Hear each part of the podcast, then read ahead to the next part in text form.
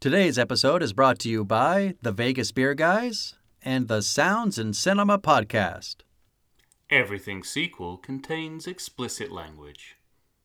And why the fudge not, you melon farmer?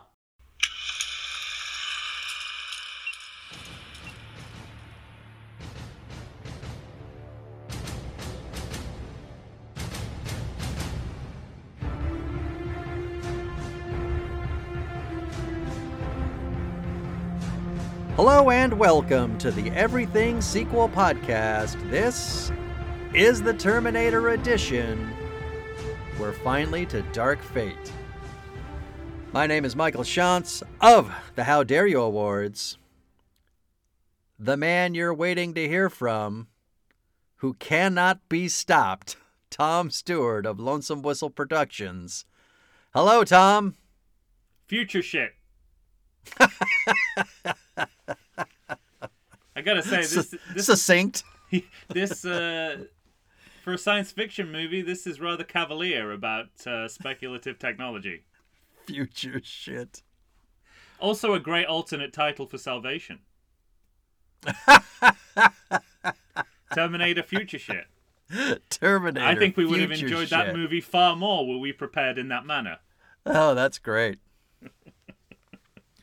Yes, indeed. Well, ladies and gentlemen, we are talking about Terminator Dark Fate, a 2019 film. We're talking just a few short years ago, Yeah. directed by Tim Miller, who I have just listed as Deadpool, and that's about it.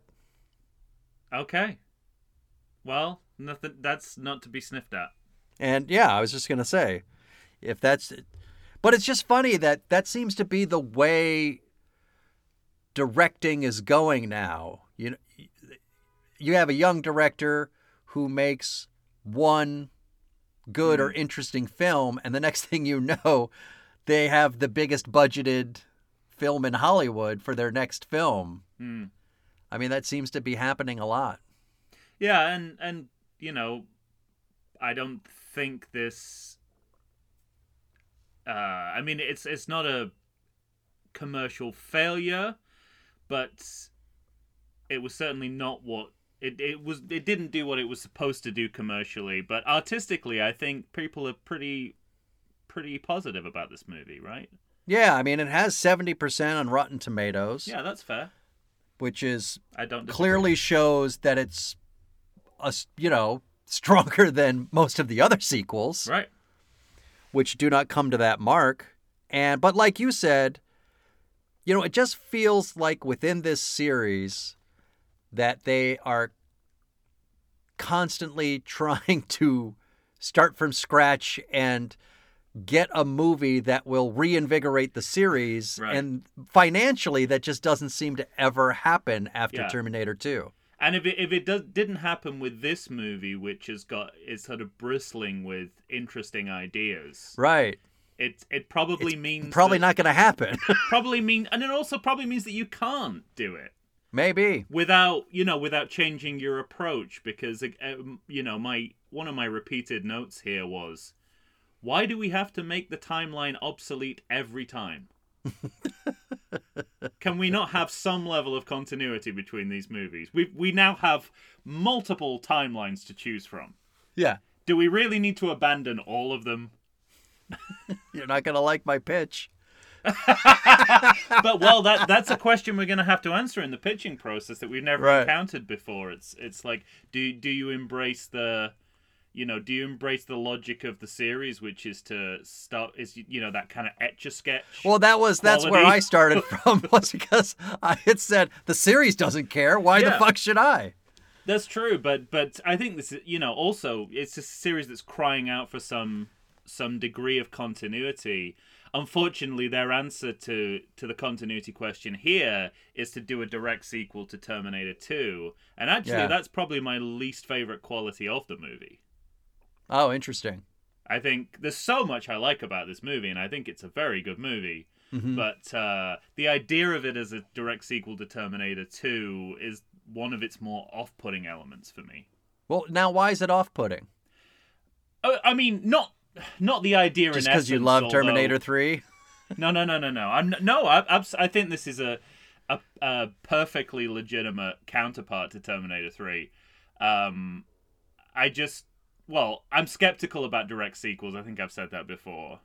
Um, but I feel the way in which they they Well, and honestly, handle can handle the idea of continuing on from Terminator 2 is disingenuous. hmm So in the and uh, you know uh, in the end you might as well you you know you might as well not be a direct sequel for for all the work they have to do to carry on from Terminator 2. Yeah. Well, and the thing is, throughout the series, small choices matter. Mm. So if Terminator 3 didn't make the choice to reference only in dialogue and only by one line of dialogue saying, yeah, she's gone. Mom Yeah. died. And if this movie didn't decide to put such a young young face in the flashback scene in Mexico Right. with Edward Furlong, Uh-huh. then Terminator 3 and this movie could exist in the same universe, you know? They could That's have true. And So- well, and it, it occurred to me, you know, that's But if you u- want to bring back Linda Hamilton yeah. because of what Terminator 3 does, you have to do kind of say, okay, fuck you. But it's also, but it's not. It's a sequel to the scene they created between Terminator 2 and this movie. That's what it's a sequel to. Wait, say that again? It, it it's a sequel to the opening scene of the movie. Oh, okay. That's what it's a direct sequel to Right. because that that uh that narrative event is what this movie is about, but that doesn't happen in Terminator 2. That happens in the first scene of this movie. Yeah. It's a direct sequel to its own opening scene. That's great. And there's nothing in Terminator 2 that suggests it was going to go, you know, the way it goes down at the beginning of this movie is going to happen at all. And that's why I mm-hmm. think it's somewhat disingenuous as a direct sequel because you have to do so much work to get to the point where you want to start from. Well, yeah, I, I get what you're saying. The other thing is, but but the things that they want to introduce into this movie that are far more progressive, yes. People of color, women Yeah. far more at the for- forefront. Yeah. All of those are good things. Yeah. Representation. And in order to do that, you do have to have that front seat. You know what I mean? You have to have that full setup. Yeah, but it's it's interesting because then then but the counterpoint to that would be to say that actually jeopardizes the progressive message message of the movie because then the movie I, be- I get what you're saying. because yeah. then the movie becomes about how a kid was sh- a, a you know a young male white kid was shot in the early 90s hmm as opposed to letting these women have their own story because Mm-hmm. as the movie goes on uh danny our new sort of who is it keeps getting you know cast into the role of john connor Right. and that limits our ability to see her as a as an independent um heroine in her own right i think Sure. so I just think I just think this this the the whole idea whether it is, whether it is about how you do a direct sequel and how this movie addresses the idea of being a direct sequel, I think it hamstrings it uh, in a way it didn't need to be hamstrung. Okay. But that is that is I mean Well, and it just sort of, to me, it's sort not of a big. It's actually also not a big deal. yeah. there's so I- many. yeah, right. There's so much to compensate for it. It's fine. there there's so much that's good in this movie, but Yeah. um do you feel cuz to me it feels like there's a, a thin veil over the whole movie that says look what we tried to do in terms of representation. But I think what you're saying in terms of all of that hinging on the fact that poor white boy John died Yeah, yeah. no, negates some of that, doesn't I, it? I actually think it's. I think you know, on a micro level, it's it, its progressive elements are self-evident and Mm-hmm. overall successful. I think, I think there are some narrative choices that make it more problematic than it needs to be. But I think on the whole, they're definitely not. A, they're going in the right direction, and they're they're being radical and they're you know addressing politics in a way we've never seen before in this series. I don't Okay. think in Yeah. a way that James Cameron wasn't interested in in Terminator Three. Arguably, was only interested in a satirical way. Uh, the last two movies have had zero interest in um in saying anything about anything other than Right. themselves but this movie is is set out with a different agenda and uh, i i like the approach and i also like the results a lot of the time even though you know there's i mean you know yes it's 2019 but we these problems still exist in hollywood of you know it's like Mm-hmm. even the fact that you're doing a two Terminator movie in 2019 shows that you're somewhat attached to, you know, heteronormative uh, ideas of whiteness. You know, You're right. because you wouldn't, because then you just wouldn't make a Terminator movie Mhm. if you were really wanting to, like, push back against that. well, and so I'm this needs here, to have it both ways, and and it's actually an okay blend overall of traditional and new. And what's interesting to me is that okay, if if you're looking at the sort of aggregate in terms of reviews, Yeah. this movie's far more successful. People liked this movie a They did. lot more. Mm-hmm. And I would go so far as to say that it's a it's a way better movie than Terminator Salvation, of course, and Terminator Genisys. Yes. it's it far outpaces both both of those movies. But Yes. interestingly enough, this movie had a budget of 185 million dollars, an opening weekend of 29 million dollars. In the USA, it only made 62.2 million dollars, which is even less than Genisys Mm-hmm. and way less than Salvation.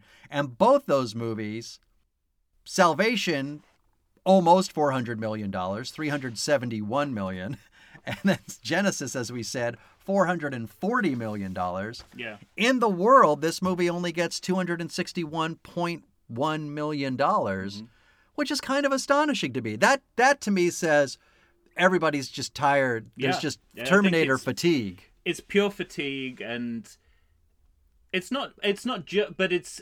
It's not entirely inspired. It's. It's tempting to sort of say, "Oh, it's a good. You know, it's a good movie." So everyone's making these judgments in spite of the movie. But even within the frame of the movie, I definitely have those moments as an audience member of thinking, you know, can we try something else? hmm It's you know, it's like rival Terminators. One of them's trying to save someone. One of them's trying to kill someone.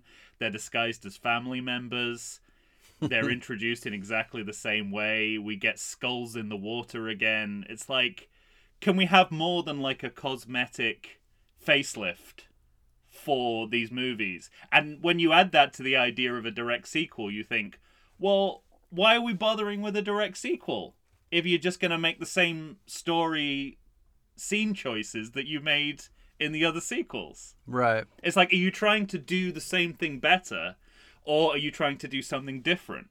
And I think probably, you know, so it's fatigue and frustration. I think is a big part of it as well. If you're solely looking at this as a as a Right. Terminator franchise entry, Entity. Yeah. if you if you turn off that part of you know if you if if you deactivate that chip a la the terminator 2 director's cut which we did not watch um if you deactivate that chip in your brain which apparently you can get to just by opening your you know arnie's head right. um then you can have a really good time and it's a really and also you can you know it's a really thought-provoking movie but you've it's it's franchise frustrations hmm and I'll give you some more F's as well. It's the the fun fundamental flaws and futility of direct sequels. Wow. That's what I that's what I think's overall going on here. Well But played, it's a, sir. It's a shame. so it's not entirely in spite of the movie itself, but if you're willing to sort of play along, this movie has much more in store than than the last two movies have given you. Yeah, it has so much more to give than Yeah. the other two movies. It does. But I mean, it begs the question, and I guess we'll we'll have to wait to hear our pitches in the next episode. But it it it does beg the question: What do you do then with the Terminator sequel? It's over, I think. because by nature, there's always going to have to once you once once in Terminator Two, you reset Arnie as the good guy. Yeah. if you want him in your picture, I mean, you could revert back if you wanted. He could just be a villain, but you've already Well, now, they do. That's his- exact. That's the first thing they do here. yeah, By the way. but yeah, you're right. but then then he's back into you know his. I think what the what Terminator Two did was And there was are interesting things within the aspect of that of that choice within this movie that most interesting part of that I like. Yeah. Most interesting. I mean, you know, I I, I don't think it's any secret that What does a Terminator with nothing to do do? You- Well, that's it. And Gen- Genisys started to us. Actually, uh, I thought about it, and in terms of like actually fulfilling on the promise of the the Terminator sequels, the representation of of you know Arnie's version of the Terminator is the most interesting because we're, we're told in Terminator Two that that the that this robot has the capacity to change and grow yeah. And but each sequel has kind of has prevented us from seeing that hmm and we saw a glimpse of it in Genisys In Genisys. but really more as a sort of really more as a kind of novelty but Yeah. here it's the essence of his Of his char- character. of his appearance in the movie and and Yeah. I, I i got i think that's to me that's the most successful aspect of the movie because that is a genuine callback to terminator 2 where we were told you know he could become like a person at some point and Mhm. here i mean it, he's you know he's more than a person by the time we meet him here Sure.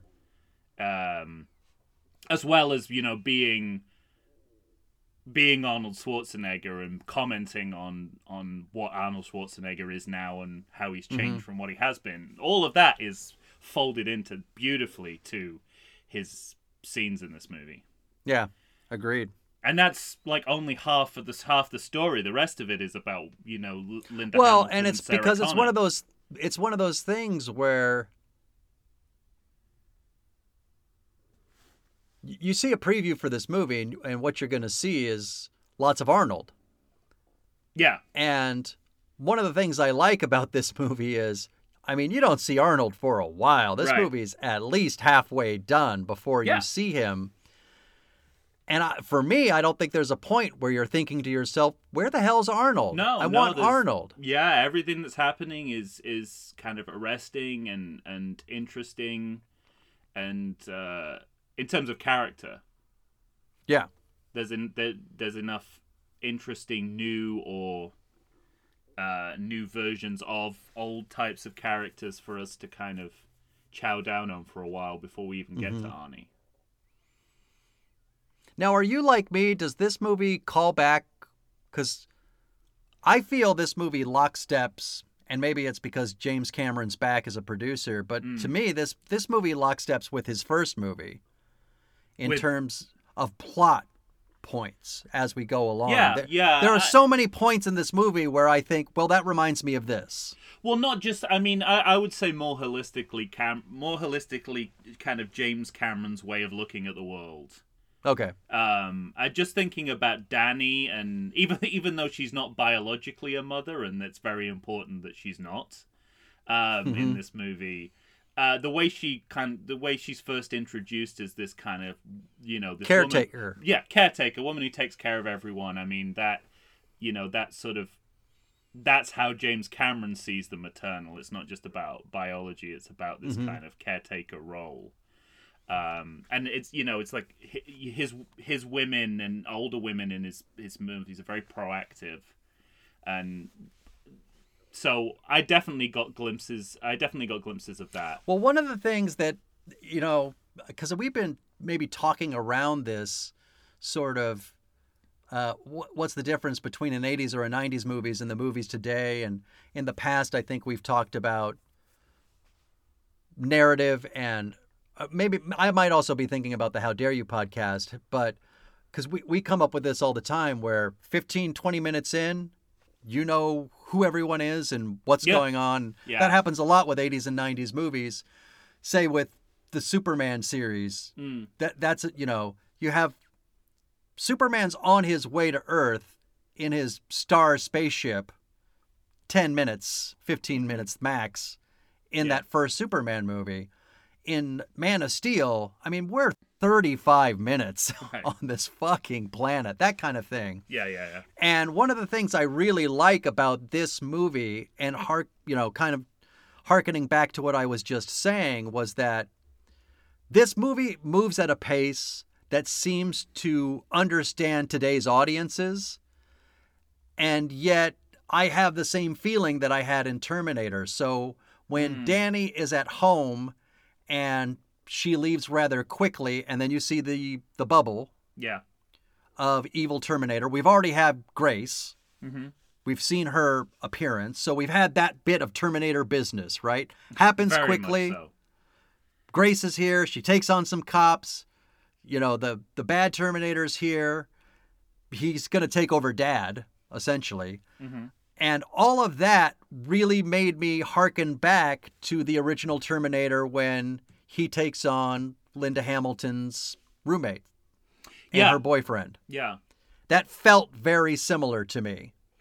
But I noted that it happened so much quicker because Mhm. we're 35 minutes deep into Terminator, maybe before, Oh, right. or well, Interesting. 20, 25 minutes at least So it's sort before of, those it's- that roommate dies. And so it's all happening at a quicker pace, Mm. but it, you know, the story is.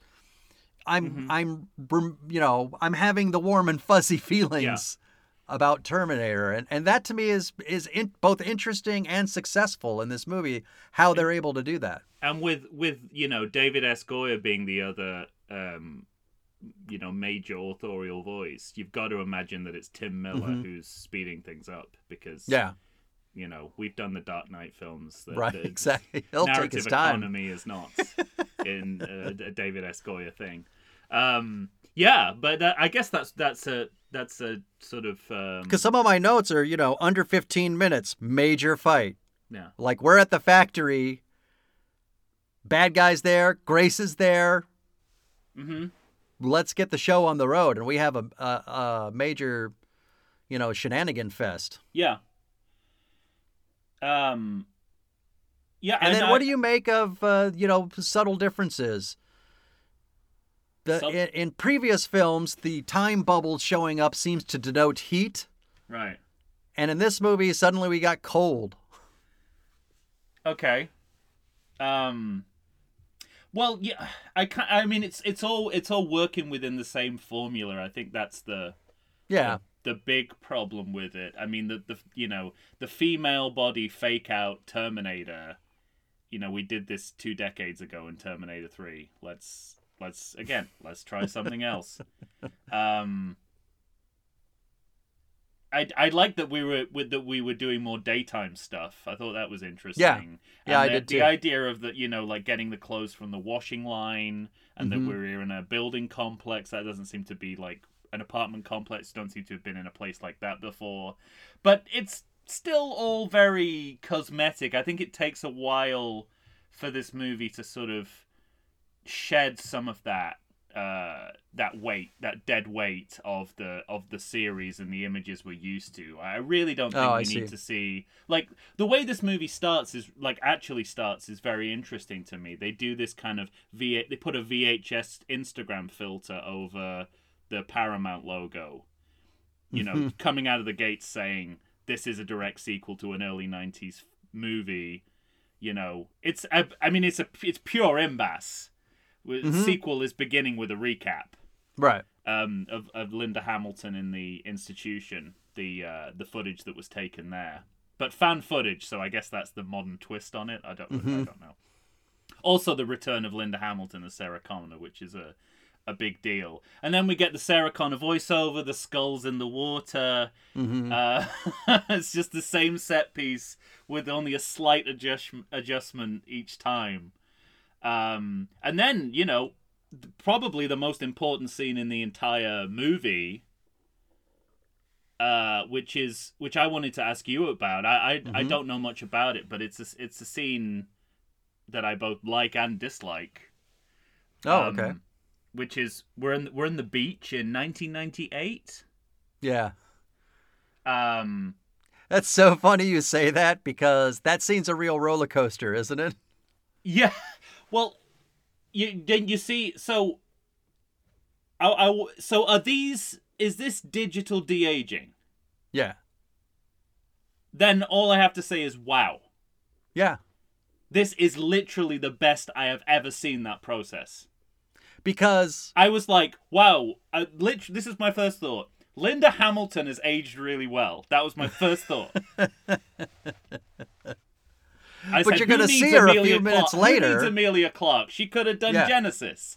But Yeah. then, but and then I was like, oh, and then I thought, so was this a deleted scene from? Was this an alternative ending to Terminator Two? Because oh wow. well, that was my second thought. I don't know for sure because I look. I was like, I cannot, I cannot not tell that these are digital people, and I've never, I have honestly never felt like that before.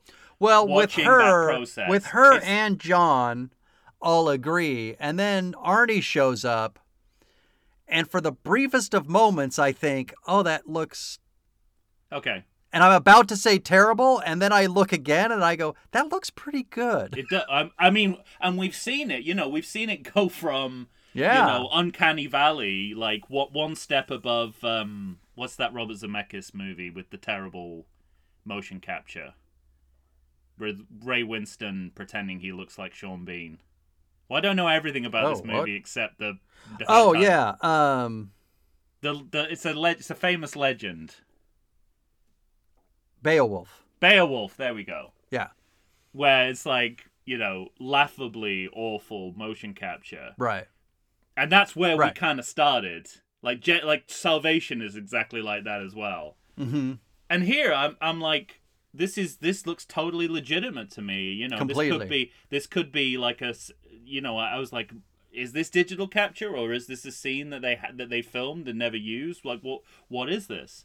Mhm. Um, but conceptually, I I just think if you have to if you have to sort of essentially retcon the last movie, how is it a direct sequel to the last movie? Right. Because the point of Terminator Two is that John survives, Exactly. and here oh what they do here is they have And John so that's the thing because when I saw this the first time in the theater, so jarring. and you know Arnie's and it just it again. also it's seems bad ter- we're bad Terminator. Yeah. That Uh. you, so that's what I meant by roller coaster ride Yeah. because you're just kind of you, you're there are points where you're saying we and then you go down and think oh for, come on and, And, then you also, go back John up and should be past puberty by now. But let's, right I mean, Exactly. Whatever. You shouldn't have made it. Nine, I don't know why it had to be 1998. and Again, don't be so specific. Rocky Three all over again. Don't be so specific. don't say the year, and we're all see happy. I would give this movie more of a break if it was say made around 2003 but because it's made around 2019 in 2019 Yeah. Because it, it's the idea of interest- killing off John like that after everything you went through with those characters in Terminator 2 feels like such a big fuck you. And also, if you're doing a, if you're doing a homage to in some, I mean, if, if James Cameron is producing and you're trying to make this more Cameroonian than the series has been, um, Coin it. then then why are you uh, why are you doing why are you pulling this Alien Three shit? Yeah, exactly. I mean, this is you know this this is what uh this is what David Fincher did to uh to Michael um, Biehn. to Aliens, isn't it? Like, Yeah. he's just like, okay, these characters survived survived the movie. We're gonna kill them off between this movie and the next one. yeah. Exactly. just- right. It's just it's fascinating to me, and I get that they this is the point of where they want this. Is But like I was saying from. earlier, This that's what, what you have to do to to set this movie where you want to set it with the characters you want to begin your story with. Yeah, So, uh, I mean, well, look, this is a good this is a good start. it is. Why don't we take a break?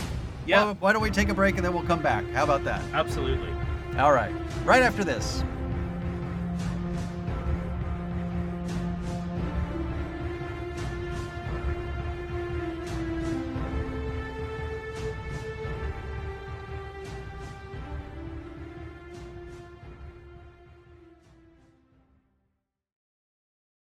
I like to think I know something about beer, but nowadays even I get overwhelmed when confronted by the exhaustive selection of craft beers they have at bars, breweries, and even grocery stores. Back in the day, you had one, maybe two craft beers to choose from, and if you were confused, you ordered a Guinness. But in beerstinations like San Diego, the craft beer options lately are in double, sometimes even triple digits. So, what's a beer drinker to do? You need what I need the Vegas Beer Guys. Your beer of choice should be a perfect blend of malt and hops. And so a live show about beer needs that same balance. And the Vegas Beer Guys matches beer expert Dan Aker with self proclaimed beer novice Stephen J. Weiss. The results are eminently drinkable. They're on Facebook, they're on Instagram. They'll try new beers, they'll tell you about beer. Think of them as your beer Sherpas guiding you up a foamy headed mountain to reach the peak of your pint. God, I need a beer.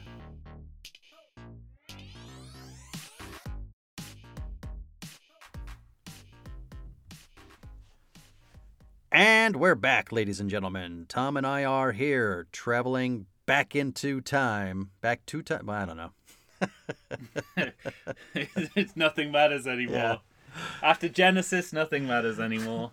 Needless to say, we're talking about Terminator Dark Fate. what do you make of that title, by the way? Uh, I'm still mulling it over. Isn't it one of those things that sounds good, but you don't know what the hell it means exactly? It also, I mean, not that I wanted it to be darker fate, right, but yeah. I gotta say, there's been some pretty dark fates in this series so far, right? yeah. In fact, there was never not a dark fate. It's always dark. Yeah. It's it's what whatever you do to try and prevent it, machines Will not- yeah, at one point will not work At one point, all get together and destroy us. Yeah. It's just it's just about where where and when that happens that changes. And this movie is no different. Oh. And that's why it's also weird that it's a direct sequel because its its message is exactly the same Right. about the future. Well, let's start with uh, uh, you know, like you said, this movie uh, primarily starts uh, during the day, Yeah. which also, good by though. not as a callback exactly. I mean, the Terminator, you know, Terminator shows up at night in the last movie, but we get him during the day the next morning. Yeah. and it feels like that. But the other thing that I really like, especially moving this story to Mexico, I just Yeah. really appreciate that we see people living in their apartment building, a factory Yes. that, uh, you Yeah. know, looks like the kind of place anybody would want to work Yeah. in any country. Uh, it's Right. not represented as dirty. It's not represented as less than. It's not represented as breaking down and useless. It's it's represented exactly as it should be. Did this come out the same year as Last Blood? Ooh, Rambo Last Blood? Pretty close, right? Mm, yeah, I'd have to. I want to say 2018 on Okay. But Last Blood, but this is this is the flip side of the Mexico shown in yes, Last Blood. exactly right. And and maybe this is maybe this is too idealized, but that's okay. Um, because Oh, you're right. it 2019. actually isn't. 2019, same year. oh, there you go, same year. Yeah. Well, you couldn't get two more different Mexicos. Yeah, here. exactly.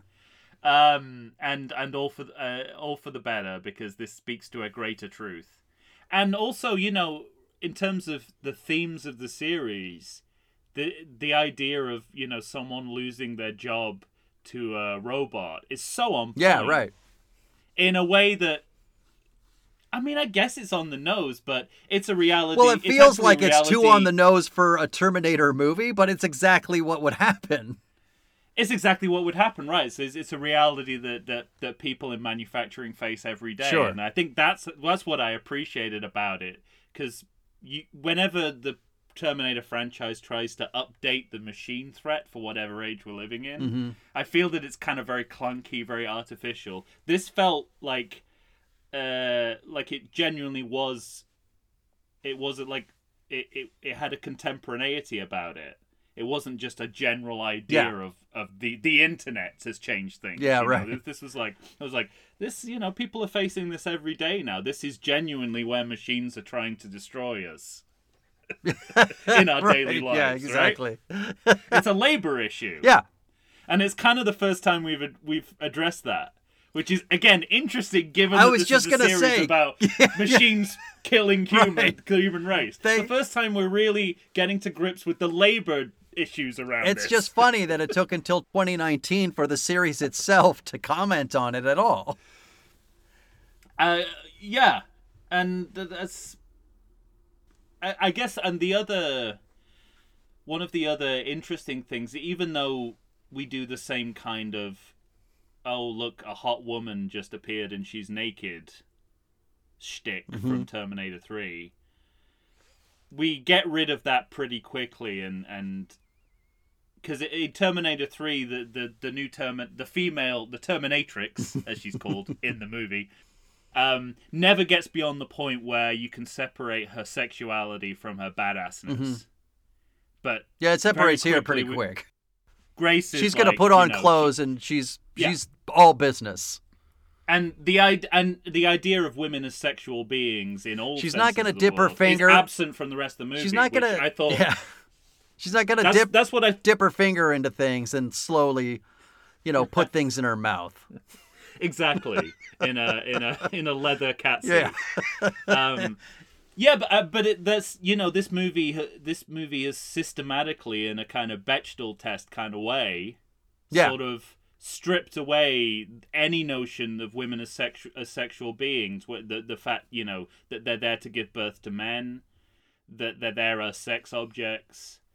You know, The- one of the best choices. all the all the characters that are female, it's incidental. Yeah, They just happen to be women. Right. Yeah. There's no. Yeah. There's nothing biologically attaching them to, to their characters, and I think it was a great choice. There's so many opportunities in in this movie, and I think, and I I, I try to remember, but I think they do sink this low in in Salvation. Um, if not, they had a conversation about it. that there's no that when they're traveling across the border, there's no sexual threat against these women. Yeah, right. I can see a worse movie in which they're constantly being like, Looked uh, up and down and yeah, and the threat of rape. yeah, kinda yeah, I'll get them. you across the border, but right, but y- yeah, again, Last Blood, Right. And I'm pretty sure that happens in Salvation at one point. Um, does it? as far as I remember, there is some there is some like sexual rape threat against uh, like a woman who's out on her own, and the fact that Yes, this yes, movie yes. I think yeah, I Moonblood, I think. yeah, she this- she hap- the that she this- happens across some shitty men. right, uh, Supergirl style, but um. Right. this uh I This- should this say movie- Mick G style. Thank you, Tim Miller. yeah, representationally, this movie this movie makes a lot of the right moves. Yeah. In ways that even movies in 2019 are not still haven't still got to grips with. And it's got to be conscious, right? I mean, we're Yeah. several years It's after Me conscious. Too, and Oh. so the people making the film just have to be are smart enough, right, to say Well, we're not going to be doing to- that yeah. shit. and even to the level that they've thought about how you know how it might be offensive to to transgender or non-binary people that that the cyborg characters in the movie are treated as non-human. Hmm like this movie even thinks about that in the way it represents grace. Yeah, like it's like no i'm all i'm, I'm human. I'm i'm augmented. Yeah, right. you know? So if you're a person in the audience just thinking about you know uh changing uh, you know changing the your gender you currently have or you don't want to engage in gender at all I'm still that sends out a exactly who I am. yeah than saying you know you're like you know you're you have metal you have metal parts you're a monster Right. right? Which is also a a very ableist point of view. So I think they're just thinking differently Yeah, right. about representation in a way that is both interesting because you have to do it within the frame within the formula of the series. Well, that's and- one of the things that really bothers Yeah. me about this movie is because they're making all of those good choices. yeah. And like I said, critics like this movie, but it kind of bums me out that fewer people saw this movie than saw the last two movies. Yeah. That's disappointing. that is that is very disappointing, yeah. Um Well, and let me ask you this. I you know, just kind of moving on. We were talking earlier about the pace at which the movie moves and like all Terminator movies, uh, you've referenced the sense in they're always moving forward. on the go. They're always yeah. on the go. Exposition on the go. Yeah. And this movie is no ex- Except for Salve except for Yeah, right, Salvation, right, but as we've said that's not a Terminator movie and it's not a movie. it's not a movie so either. You can't apply the same standards. Um, but what I do find interesting is that it moves at such a pace that the characters, I think, are never allowed to catch up to the terrible things that happen. Danny has to watch her brother die. Mm. And it's like, get out of the car. We got to go. And I think And there's no time to even reference back to it, to have a ha- have a breakdown about it. To Yeah, I, yeah. you know, there there's there's nothing that sets in emotionally from losing losing both your father and your brother within minutes. Yeah, and I think. I so think does the movie suffer from that? Yes. Okay. And another example, another example of that is, I think it's a story problem, and again, it's not taking advantage of that, what thirty year gap you have. Yeah. Because you're a direct sequel, because you're saying nothing in between counts. Right. Yeah, and you know that's that's why that's why Arnie in this movie works so well because it's all about what happened in that space of time that creates the character Yes. and yet Danny transforms from from one kind of character to another kind of character in a matter of days. Yes. Right. And it's like it's like yeah, I mean that's a you know that's a genre Well, and that's thing, one of the other things that- thing, but right. you've got thirty odd years of time in which she could have turned into this person. You're just not taking advantage Mm-hmm. of it. It's like you you you're doing all the wrong direct sequel things and not taking advantage of the things where a direct sequel might actually be an advantage to you storytelling wise. And so it's it's funny because what you're saying is sort of I don't know, it's one of those regrets that hangs with me when I watch this movie. When she saves Grace essentially in the flash forward at the Yeah. end of this movie. There's nothing I won't say that there's nothing, but I'm not sure that there's enough in this movie to show me her transition. Hmm. I don't know. Maybe that's unfair. I guess I'm thinking because it, at, at the very least, I know that that's. I think it's a blind spot. I, think, it's it a is blind spot. You're right because I know at least it's taking place in the future, so I know that she can become that person. But Right. what I think the first Terminator does so well is Linda Hamilton is this, you know, vivacious, happy go lucky kind of, I'm a young adult, just Mm-hmm. Yeah. living my life. And by the end of that movie, when she says, Get up, soldier, it's completely earned. Yeah. She has become the Linda Hamilton or the, or the Sarah Connor that in that moment she becomes the Sarah Connor we're going to see in the next movie. Right then Yeah. and it feels earned. And all of these sequels and this one too don't feel like they earn it in the same way. Well, they do with this one does with our two major legacy characters, I think. Mm-hmm. Oh no, yeah, yeah, yeah, yeah. And what it it Because I'm not talking about Arnold. Everything with Arnold is Well, and, and Sarah and Sarah. and Sarah, yeah, I- yeah, no, with with with Danny. Certainly, But what I yeah, I just mean with with our our new characters. I gotta say though, this is the second Terminator movie in a row where, uh, speaking of the flash flash forward to the future, Mm-hmm. they have managed to do salvation. You know, they've managed a do over of salvation, a successful do over of salvation Mm-hmm. in one scene. Right. Like the entire, they basically do the entirety of Salvation in one scene, and that's that's when it clicked to me. I was like, I've solved Salvation. It's a set It's a piece in a movie. it's a scene in a movie that is feature length. Right. This is what it should have been. Like everything, the fact that it was all, it looked like modern day warfare, even though it was the future. Yeah. I was like, that's exactly what term that Salvation was going for. Right. It's like it's so easy when someone like just shows you what it should have been. And this movie shows you in three and a half minutes. yeah, Oh, that's funny. it's. Re- but I mean, I, I, I probably have some mixed feelings about Sarah Connor in this movie. None of them are to do with Linda Hamilton's performance, which I think is extraordinary. Um, I think it's leaning a little too into 2017 Halloween's Laurie, Laurie Strode. I think it's hard to see 2018. The uh, yeah, Yeah. or whatever. It's hard to see how that didn't shape how they represent her in. that's interesting. Yeah.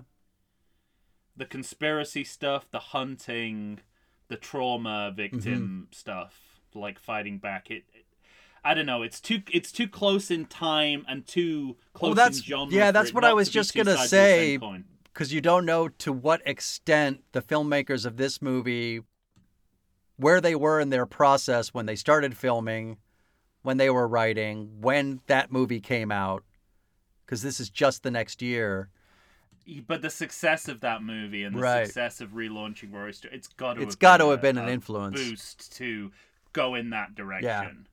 Um, but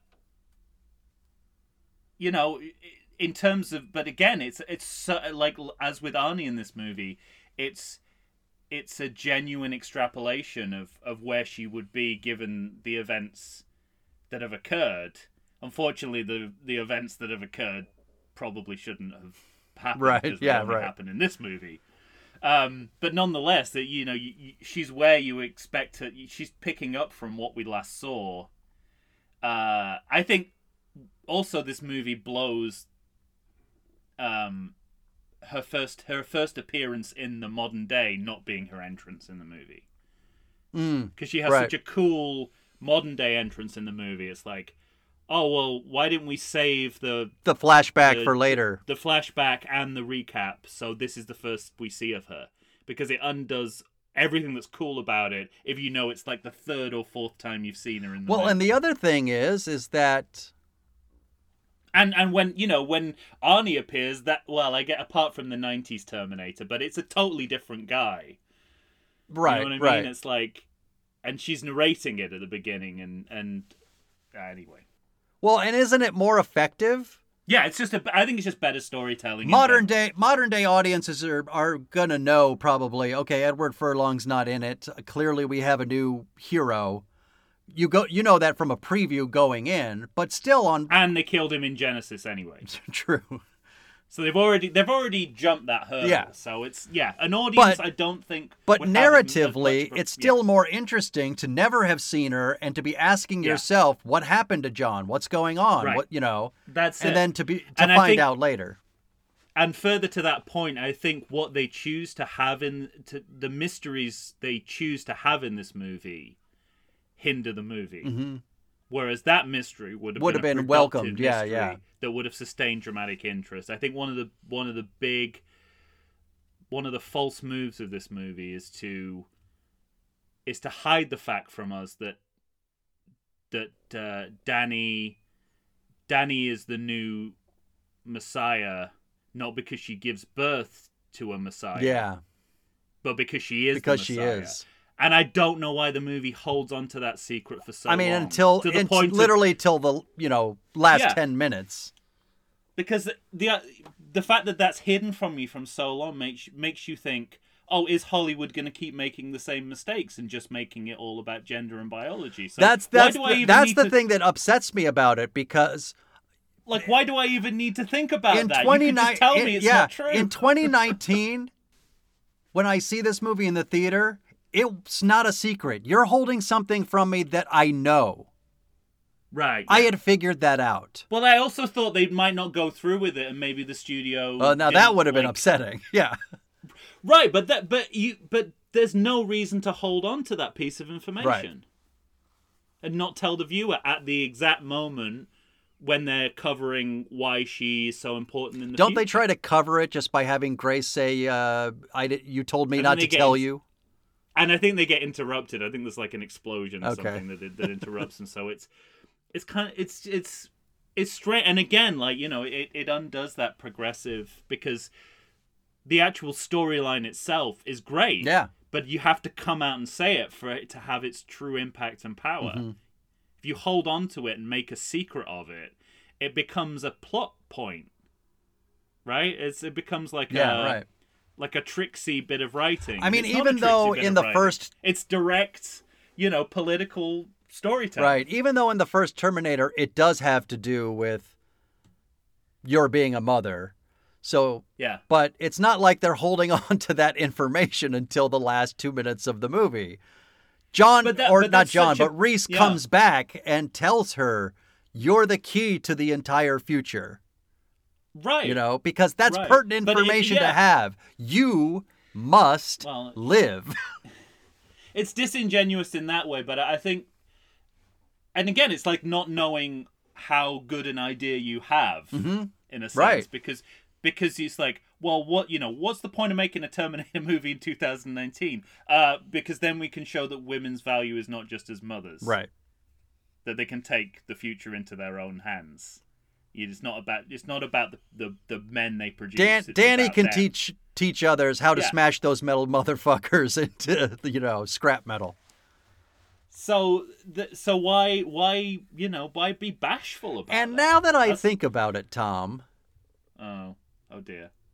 I've just had a thought that feels a little bit that renders the entire series a bit ridiculous.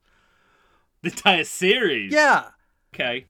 Just because one kid dies, you're telling me nobody else would stand up and say, "Hey, we got to take on these metal motherfuckers if we want to live." Well, that that's another huge political shortcoming of the Yeah. series because it's endorsing a great man theory of history, isn't Right. it? Uh, which is is in itself quite a fascist idea. A great white hope. Uh, yeah, Wow. and this this mo- this movie does away with the white part and the male part of that. Mhm. Um, so in this instance, I think it could have handled it better. But overall, I'm still, you know, Yeah, I'm still happy as a clam that this movie does go where it goes. There I'm are just still- you know, there I'm- there are, you know, uh there are just tweaks. There're just a few things in this movie. I want that screenplay to you know, somebody to take one more pass cuz it's so close. And and speaking of sloppiness, I think the way Sarah's brought into the movie is a little lazy. She just sort of she accidentally wanders into the plot. well, it's not accident I mean, you find out later that it's not accidental, but what do you make of that plot point? But she's hunting Terminators. She doesn't know any of this shit's going on. Right, right. So she's just like, ah, you got that Terminator stuff in you. I, I don't know. I thought it was a little bit. No, uh, because I know what you mean. Yeah. Cuz even when you find out the explanation, Yes. Uh, there's sort of a nagging question in your mind of this feels very convenient. Yeah. I just wish he was more organic to But to this storyline, and that would have helped me Yeah. like embrace it more as a Terminator movie. Like there's, there's a reason for Sarah Connor being there beyond you retribution. know Lin- Linda Hamilton's willing to come Well, back. yeah, right, Connor, yeah, yeah. Which is kind of what it felt Yeah. like. Not that I want the movie to be without that, but I think they could do better by her. well, and that's the thing. It, it's it's one of those screenwriter need to solve a problem. Look, we're Yeah. taking this movie in a new direction. We're not going to have Edward Furlong come back. We have a new hero. Danny's going to be the Messiah. And so we have to solve these problems. And granted, they're not the easiest problems to solve. No. And And you probably shouldn't be telling this story again. I Yeah, mean, that's right. The old, my overall note is like, there's got to be another story within Mm-hmm. this than robots from the future come back. One's trying to kill, one's trying to save. That, that's, I mean, that's what we're dealing. I don't However, know why we have to Tom- keep going back to the well Right. like that. I, I like, However, Tom, I'll say this: they tried once to do something completely different, and Yeah, it was right. the you know abject Yeah. failure of the entire series. But that movie's an anomaly in so many ways. I, I, I, I think it's absolutely possible um, to do. Yeah when you when when you understand filmmaking to make a, a movie you know what i mean Yeah. i think I, I i think it's a totally i know what you're saying and and you're right to bring it up because you you absolutely could call me out on Right. it but at the same time i'm just that is you know whatever the opposite of a magical elixir is, is what that movie has a shit elixir Uh, uh, yeah, uh, a shit poison. Drink some of this shit, you'll feel better. um and i mean once Now, what do you make? it's re- Well, go ahead. Go on. Well, I was just gonna say, I was uh, calling back to, I think in the previous episode where uh, you said that the the border cross the the the deta- border detainee camp Mhm. in this movie was just a was a kind of inversion of a police station. Yeah. And I was like, oh, oh, I didn't notice. I have that note, so apparently I did notice, and I forgot. I said, "Oh, we're we're we're finding a way to," but I think it's because it's a relevant update. Like, Yeah. it's a it's a relevant and important update. So I, I, I took it as that the first time I watched this movie. I never made the connection. Mm. Uh, it it felt far more relevant, and it seemed like, of course, the perfect place for the movie to go. yeah, It was on this second viewing, watching for this, where I thought, "Oh wow, this is really just an inversion." yeah, I mean, I, But, I, I don't even know if it goes far enough to be an inversion. They're detained, you know. It's just in a, you know, but yeah, but I mean, but they are, you know, it's again uh, that added on to the way that the images of human cattle that we've seen in the series Mm-hmm. are turned into something that actually burns into, uh, you know, contemporary horror right. of the real world. Again, that's a connection that we've never made before in this series. Sure. You know, we've had an old lady in a cage. Right. that's the, that's about as broad as it that was as broad as it got. This is incredibly specific to the point of you know where they're not allowed to call them prisoners, they have to call them detainees. You know, and I heard that line I thought, "Oh, well, this is this is pointed Right. and rightfully Yeah. pointed because, you know, this is human rights atrocity." Um But again, it also had that feeling of, you know, that that that scene in the first Terminator of them being caught in a police station because, Mm. I mean, the one thing that happened, you, you know, when when Kyle Reese gets caught, you think two things: oh no, and it's bad, but it's safe. Mm. And then all of a sudden, Arnold Schwarzenegger walks in and says, "I'll be back." yeah, yeah. and all bets are off. You know what I mean? Yeah. And that's one of the things that I like about this Terminator or that Terminator, the, the original Terminator. And this Mm. movie harkens back to that in a lot of ways, Yeah. those feelings at least. Yeah. But then once again, because we're going at the full stop, you know, or rather the, the, the no stop, you know, go, go, go Mm. mentality, you think, oh no, they're detained. Oh no, they're never going to convince anybody of what's going on. And then they just get out of it. I mean, we're talking Yeah. a total of seven or eight minutes of screen time. You know what I mean? It's they're they're It they're works- on a chopper real quick, and so Yeah. that problem is solved fairly quickly. Mhm. Yeah, it's it's the the the injustice is raised, but yeah, it's not it's not dealt with within the frame of of the narrative.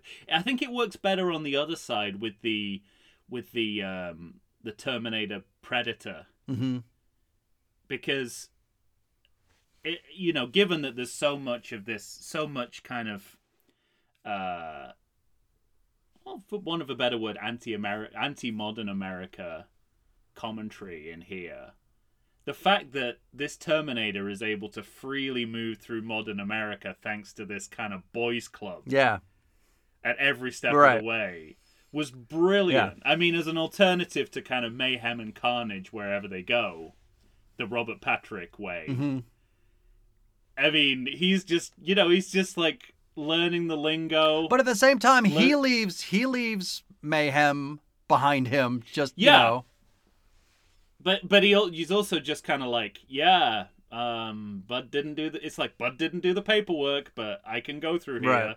and that's like that's how white people get away with everything anywhere.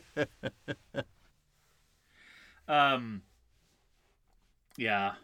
So all good stuff. I think y- all good stuff. All right. Uh, well, let's take another break, and then we'll we'll come back and we'll finish up. We'll talk about. Oh, there's more to uh, talk the- about. the- we'll talk about the star of this movie. All right.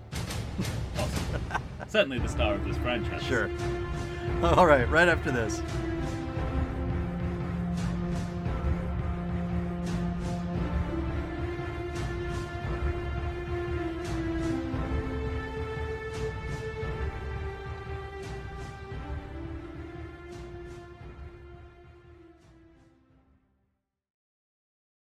If you like podcasts like I do, boy, do I have a treat for you. You need to Stay on target.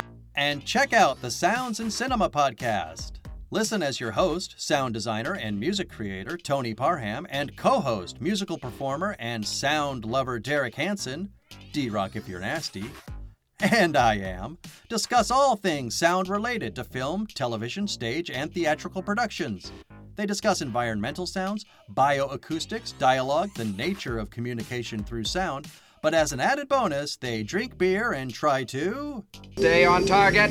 Find them wherever you get your podcasts and listen to the pure mania of a man who can charitably be described as Doug, the dog from Up, and another man with a soothing and sultry voice trying to get that man to. Stay on target.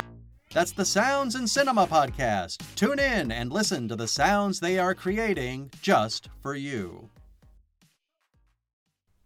And we're back once again, ladies and gentlemen. Tom and I are here finishing up with Terminator Dark Fate, the 2019 film directed by Tim Miller. Well, as you mentioned before we went on a break, we're about at the place uh, we- t- we've taken as long to talk about the star of this movie as the movie takes to put him in the movie. Yeah. Um, but it's worth the wait. And I was gonna, I, and I mean, I know we talked about this before, but I think that's a, you know, like a tip of the hat to this movie to be able Yeah. to Mhm. not have Arnold Schwarzenegger appear until you know well into a halfway through your movie, and and at least for me, not ever, you know, find myself saying, "Where the hell's Arnie?" He's Yeah, not missed yeah. and he's not needed until he shows up. Yeah, and they pack a lot in when he's on screen. Mhm. Like you get so much from his his uh, supporting character um, appearances in this movie that that you don't miss him as the star. Yeah. I mean, it, it just all I've st- all my notes are, uh, you know, his growth as an actor is just to me astonishing. I mean, I th- I don't know if I said this on on air, but the turning point for me was the Expendables. I just I I saw like for the first time Arnold is making real actor choices Right. on screen in that cameo in that movie, and I hadn't seen him in a movie for years. And then Genisys, you know, I was blown away by what he achieved in that movie, uh, especially with with all the chaos going on around him. I was just gonna say, But in- considering what's going on in the movie, you know, he's Yeah, the breath of fresh this- air. and in this movie, you know, it's everything is just more so. He- you know, he's managed to turn this kind of robot deadpan into a, into you know, like a low key, laconic acting style. Yeah. he can do. I mean, he's been playing this role for a long time, but he can now say everything with like a few looks, hmm and it's about how he's developed as an actor. The movie is itself referencing, you know, his Ameri- the Americanization of this Austrian bodybuilder, the fact that he's kind of blended into American society. He owns a mobile business. He watches football. He has a family. Um, But then there are also great jokes. You know, you- d- Well, yeah, does I your mean, wife the- the ever notice that you weigh 800 it's pounds? Ever been in the series, you know, even for someone who loves Terminator Three, the comedy is the, the, the comedy surrounding Arnie in this movie is the most successful that we Yeah. that we see. Um, and yeah, it brings it brings that character growth that we've been promised to to fruition. Um, and you know, it it sort of it put he's he's been reset as a villain, and now he has to prove that he's a hero again, Mhm. which it's interest it's interesting. I mean, it's disingenuous because he's made a villain in a very artificial way, so that's a problem. But, yeah. um i i also i understand why they want that to be their starting point because then um It feels like a means With- to an end because it is, but it is yeah so he can have conflict with sarah Mhm. because otherwise sarah is coming out of t2 going you know Hey, you on my side or what?" terminators yeah that kind of terminator's okay yeah, right. now she's a full-on terminator racist again Mhm. because of what uh what he did and as as clunky and as flip-floppy as that is it works for the it gives them something It the mostly works, than- bec- but because of Terminator Yeah. 2, you also have to acknowledge the fact that, you know, she does tell him, or rather, he does tell her at a certain point, yeah, I'm the I'm the Terminator that killed John. yeah But when she sees him in the doorway, she doesn't know that, i suppose not and all he is is is a Terminator who appears to live in a log cabin, which seems fairly benign. Right. So. hmm uh, given the experience, that level of bile and hate. But it's like I give the movie a, a break because yeah he was the Terminator that did kill him, and she seemed to intuit that. And okay, fine, but whatever. and it's another it's another course correction for for Genisys because Sarah's so attached to the Terminator. Mhm. She's you know she has the relationship that John has with the Terminator in Terminator Two. Right. Um, so this is probably too much in the other direction, but it's the better direction, I think. Otherwise, you know, if they're just getting on all the time, I mean, that really does only work for one movie. You know, in the frame of Terminator 2, having had a movie where she was running from him the whole time, Mhm. now that they're partners, you can only do that once. Yeah. That's the lesson of these movies. You can only do certain things Right. once. Eh, But we've done them like five or um, six times. And Well, and uh, you know, like I said earlier, what do you do? But this is I mean this is all interesting stuff. Yeah. With with because it's something we've never it's something we've we've we've only hinted at before, which is that, you know, once the Terminator's mission's over, you know, what what happens? What what becomes of them? We know that they can we know that they can that their character can grow, their understanding of emotion can grow. Right. Um, and as Arnie says, I'm reliable, a good listener, and extremely funny. um, That's good stuff. It's it's very good, and he's a draper as well, which, Which is, a- is yeah. a, gr- is a really an interesting and unexpected choice. Mhm. There's much more to it than just picking the right color. It's the texture, the weight of the material. One wrong choice, You okay? it can destroy the look of the entire room. Fine. There was this one customer that came to me. He wanted to have solid colored drapes in a little girl's room. I said, don't do it. You need butterflies, polka dots, balloons. And it's really, and I think you know all those elements combined. It's this sort of sweet spot of comedy and drama. Like it, it, it's, it, in terms of ha- in terms of the way the way Arnold is configured as as the Terminator in these movies. To me, this is the ultimate sweet spot. You know, it's sort of like, it's it's almost like registering the fatigue Yeah. Right. That people have had with these sequels within the frame of the movie. And I think that's why the Arnold character is the most successful in the movie, because he embodies some of that melancholy. Mm. Whereas the rest of the movie is kind of pretending that that, that melancholy doesn't right. exist. That this is all new, that this is something that we've never done Right, before. But Arnie's part of it is like those 30 years. Yeah, he's putting on glasses, but this time they're stars. That's a great moment for a totally different reason, and you know it. And that was cruel to bring that that way. Um, just to Just to Just give it, just to stick it to you. Yes, to stick it to me. um, so yeah, I I had nothing but nothing but good things to say. There's even I think an eraser reference in here, and if that's the case, well played. I think when he's flying through the plane, the first thing I thought was the movie Eraser. Yeah, right. Well, Arnold Schwarzenegger, isn't, isn't he like caught in the in in the thruster? Doesn't he like spin around in midair? Specifically in the thruster? thrust- Oh, it's been a while. But I just I'm sure I'll have to watch it at some point with Chew on the other podcast. And I mean, may, maybe again, that's the Tim Miller of it all to sort of like like a, a guy who's grown up with Arnie movies making. Well, Arnie and so movies.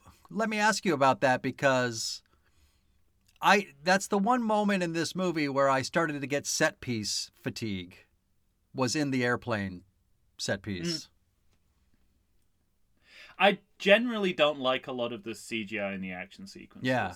Cuz again, we're, we we go back to Action CGI he- CGI heavy very- planes and helicopter Yeah. shit that just Did I'm surprised to is- say yeah. frankly still doesn't look good even in 2019. No, no. It's also too dark, which is the David S. Goyer of it all. I think is like uh, there's someone saying what's happening, and I, I had exactly the same note. Just like yeah, it's too dark for me to see Mhm. what's going on either. Um, I think the action is a little antiseptic. C- CGI has a big part Yeah. to do with that, but also I think you know you can see the difference in Terminator 2 between someone who knows how to how to kind of push through on an action sequence versus Right. someone who does it quite clinically like it's clean and effective but it doesn't it doesn't hit you in the it doesn't hit you with that punch that the Cameron action sequences Right. do I think Right, right. that's what I'd say is the big. Um, and yeah, it la- overall lacks a visceral quality. I think there's again right, like that's a- what it is. Is is Yeah, and I think that I think that goes box back to the. CGI CGI of it all. Uh, it's also about it's also about choices beyond that. I think with the with the kill box sequence, I thought I like this kind of gang torture idea, mhm. but I want it to be like I, you need to go into the David Cronenberg territory for this to feel. You Mm. need to like lean into the body horror of Mhm. it. And if you don't, it's just you know, it's just too antiseptic for me. I did kind of like, and I liked on an ideas level at least the robot Caesarian. I was just oh my gosh, I was just gonna ask you, what do you think of the Rev Nine? You know, uh, you know, being able to split. because it was like a i thought it was like a good it was like this movie wanted to put the idea of motherhood and female biology somewhere in the movie and i think this was the right place Okay, for it yeah. um yeah But it's I- I just thought funny I- in the sense to me because I thought, like you, I think it was a good idea. But when when the T one thousand shows up, at some point, you know, a character asks, "Is he like you?" No, he's he's you know, he's metal, and you get a little explanation as to what's going on. You don't Yeah. really ever get that explanation in this movie. You don't get h- how or visual, why. It's just it? visually given to you. yeah and for a lot yeah you- you're absolutely i have the note very early on in the movie i was like what's like what beyond the superficial What, does this do about- for for the robot? right It just it just means you have to fight two of them. I I take it. it's a kind of mapping technology almost, isn't it? It's like a you mm. can map yourself onto someone, but and also remain the robot. Yeah, yeah, right. So you get to be an out of body, but but the advantages of that are not made clear, and I guess that that's the advantage of a more sort of of like a '90s, like an early '90s movie version of this. It's someone tells you it's like Gremlins. Someone comes out and tells you the rules at the Right. beginning. You know, the Chris Right. Columbus school of here's the rules of the movie. You, you're even calling them rules. You know, Yeah. no one's no one's being mealy mouthed about this kind of stuff. Don't allow that robot to split after midnight. He'll never get back Don't- together. don't get Terminators wet. um, so yeah, Now, uh, Hmm. I'm trying to, hmm, I'm trying to piece together when Danny is is target shooting. I mean, we're going back back to meeting Arnie and Okay. be, before the the plane sequence, but uh, yeah. I mean, isn't there a moment where it's more? I don't remember the exact line, but she becomes a better shot after practicing once, doesn't she? Yeah. Yeah. And this is the sort of thing in a movie that I don't know, it kind of drives me nuts. It's like the Django Unchained effect. You're not that good of a shot naturally. You have to work at it. Yeah. And I, at least I guess they show Django practicing, but Well, and that's you know, it's a different, it's a different kind of movie. I, I think, I think this isn't. yeah, I, I accept know. it easier in Django than I do in this movie. Yeah, exactly. Especially when you have uh, like so much time and the possibility of multiple timelines to Right. play with to get you to wherever you want to be, character wise. Um. So yeah, uh, I, I I do agree. It's a little it's uh, a little strange. It's ever so slightly off-putting. the other off-putting th- i mean some of the like you know i my quotable was a little had Right. a little flavor of this was the was the sort of what i like to call Whedonisms. where people seem to be in life or death situations but they talk flippantly about what's going on great. which is what joss whedon this is it's the baseline of joss whedon dialogue Right. seems to me it's like the the the uh, post-credit shawarma scene in dialogue Well, and, and and the more we start learning about him, the less enamored we are. Yes. uh, I'm going to address the criticisms by saying I'm completely innocent. Um, right? That was that's what I got from that statement. Um, and the, yeah, lines like you know, at least I still have all my face. Yeah. It, it, it's. I don't think, and maybe maybe that's the Deadpool.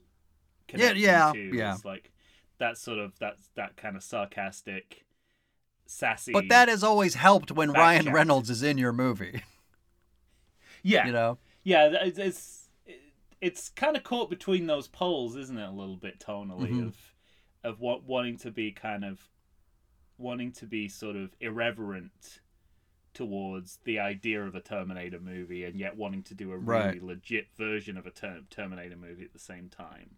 But again, these are just tweaks. These are just like Sure. we probably don't need that line. We probably don't need that tone at that place. But I'm not um you know, I'm not uh it doesn't re it doesn't ruin my viewing experience. No. And I'll tell you the other thing that I do think this movie does well.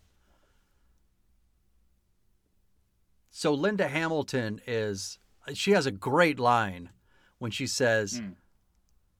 You know, when all of this is over, it's you and me. I'm going to kill you, you know? And Schwarzenegger just has to give him the stare, give her the stare, and I think he says, "I know." Right? Yeah. And He also says I won't be back, right, right. which is this is it's I mean characters saying versions of the same lines over and over again has become a tiresome tradition of the series, but that might be my Yeah, favorite. but it, when I won't be when back. it does work, it works fine. And it's true. Right. He probably won't be back. the, the, there won't be another Terminator, I don't Yeah. think, in the near future. But I do think this movie earns, and maybe it's just because Linda Hamilton is Linda Hamilton and she's so good, but I do think this movie earns her her change towards him. Her saying, "Come on, Yeah. help," and and you know, Yeah. coming together to work together. It's a logical extrapolation from the first scene of this movie, Yeah. which the movie is telling us Right. is what happened in Terminator 2. Uh, I have no problem with that. Um, what did you think of uh, of the the Ruffles, um, like in encasing encasing your technology in a bag of chips? right. Yeah. Was that was that a nod to the past product placement in the series, or what was what was going on there? if it is, it's it's it's certainly slyer than the, you know earlier movies Yeah. because I didn't take it as such. I like the line. Oh no, but I mean an actual sort of like pointing out like how how broad we've been in our product Mhm. placement. Um, I mean, it is called back later in the movie. Right. Like Arnold says, if you hide your you hide your phone in a bag of chips, you deserve me to find you. You know, It's great line. it's- Amazing. Yeah, it's yeah. Well, it's not quite that line, but it's something. but something close to it, yeah. Something close to that, yeah. Um, and also, you know, the idea of surveillance as being part of the machine threat now that people can be tracked through GPS and found through their. Mm-hmm. Well, phones. and I mean, it's funny because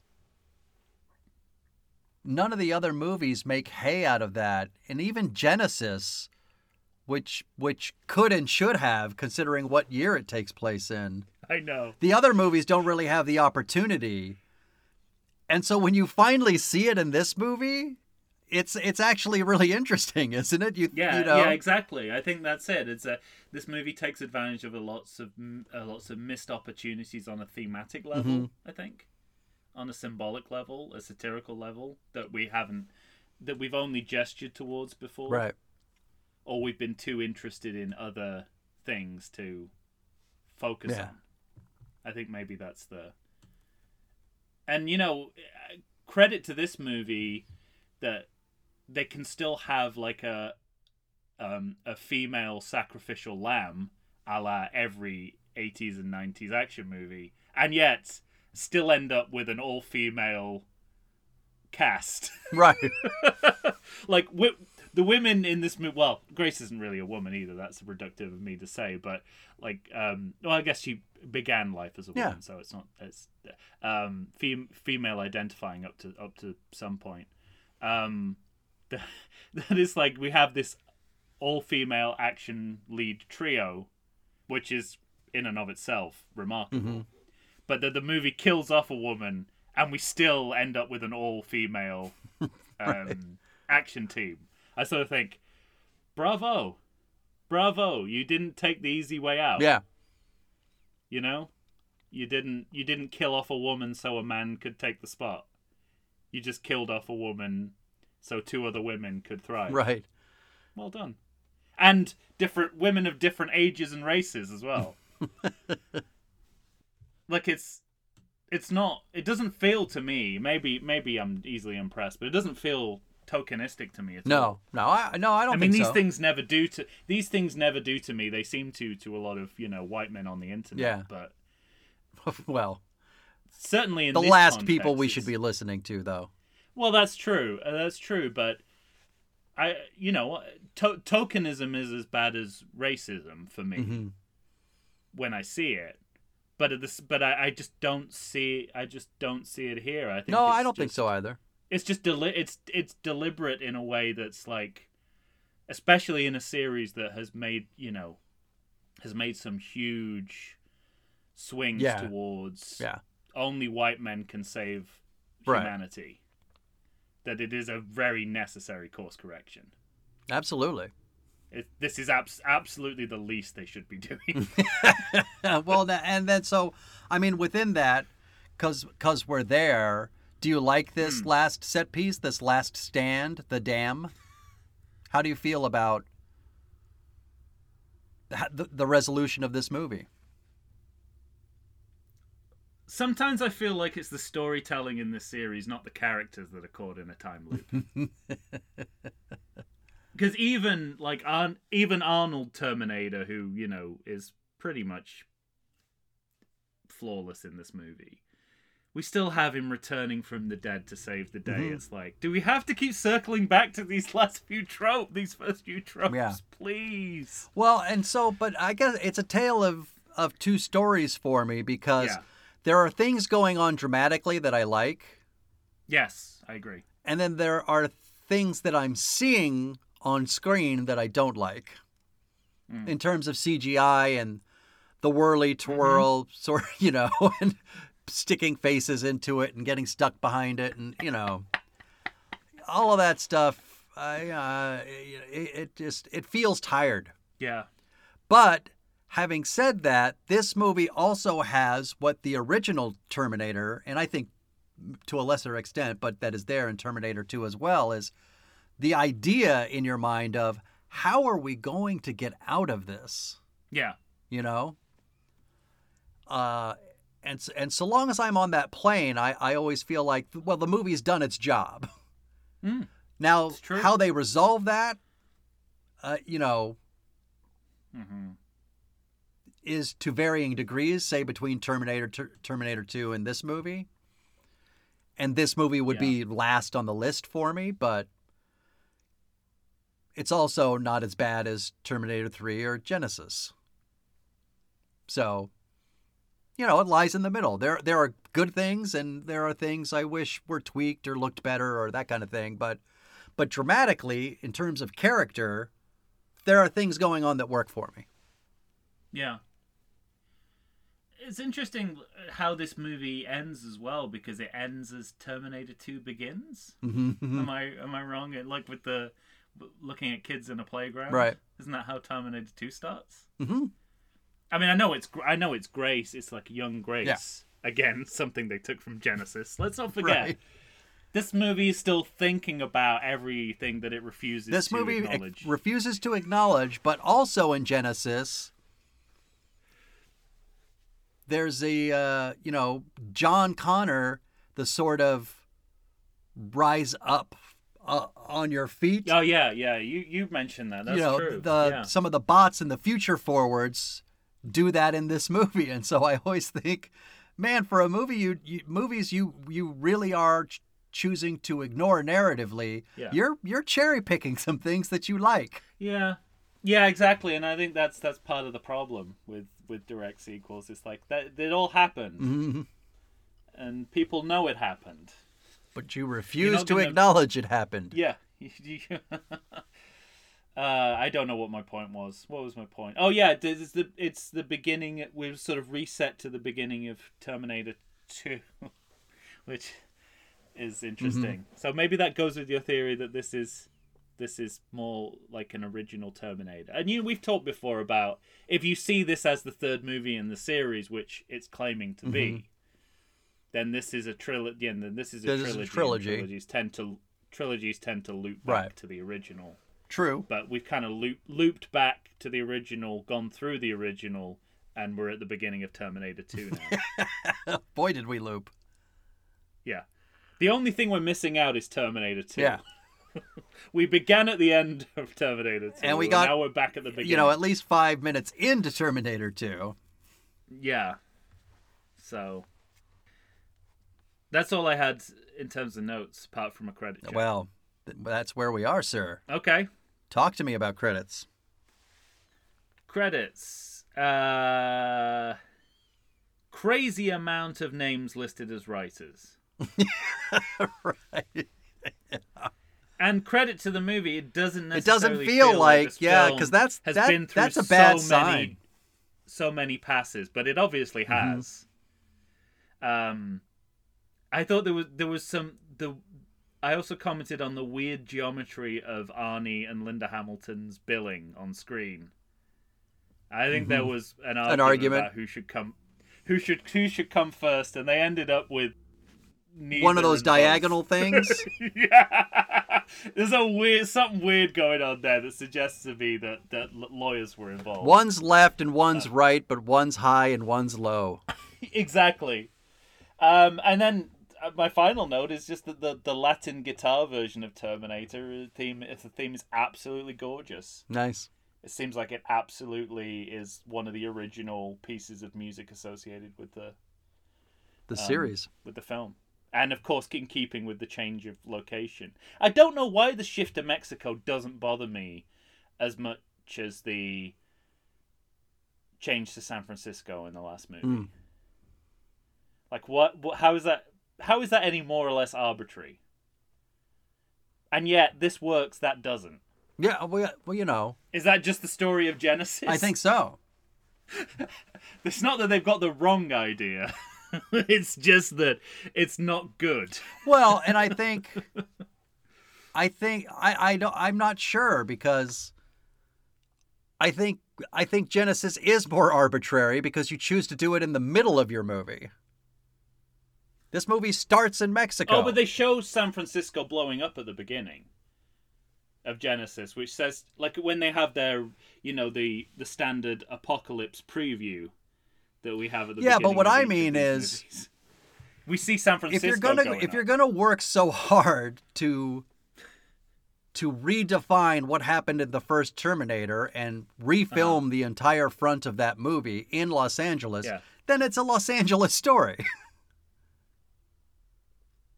Oh, I see what you mean. Yeah. You know, Yeah, no, maybe that's it then, because maybe it is because, because Cyberdyne San- or San whatever blowing up. Essentially is in Genisys, that was an L.A. business. Why are they all of a sudden in San Francisco in this timeline?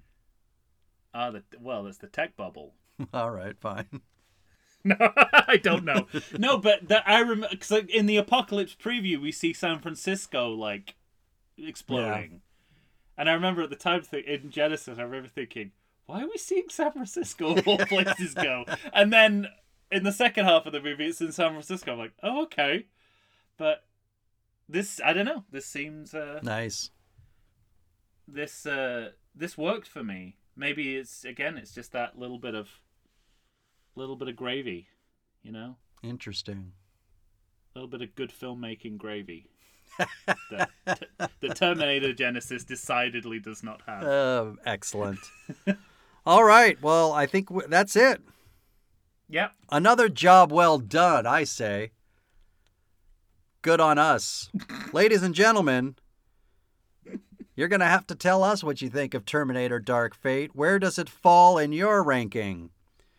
Go ahead and find us on Facebook, Instagram, or Twitter. Send an email to everythingsequel at gmail.com, and we will respond. All right. For Tom Stewart of Lonesome Whistle Productions, Michael Shantz here of the How Dare You Awards. Join us next time. We're going to be pitching sequels. What the hell do you do with Terminator? Say goodbye, Tom. Also, this is Texas. There's former Republican governor Yep, Arnold Schwarzenegger yep. That's great. commenting on modern day American gun culture. Excellent, excellent way to end it. All right, everyone. We will be back.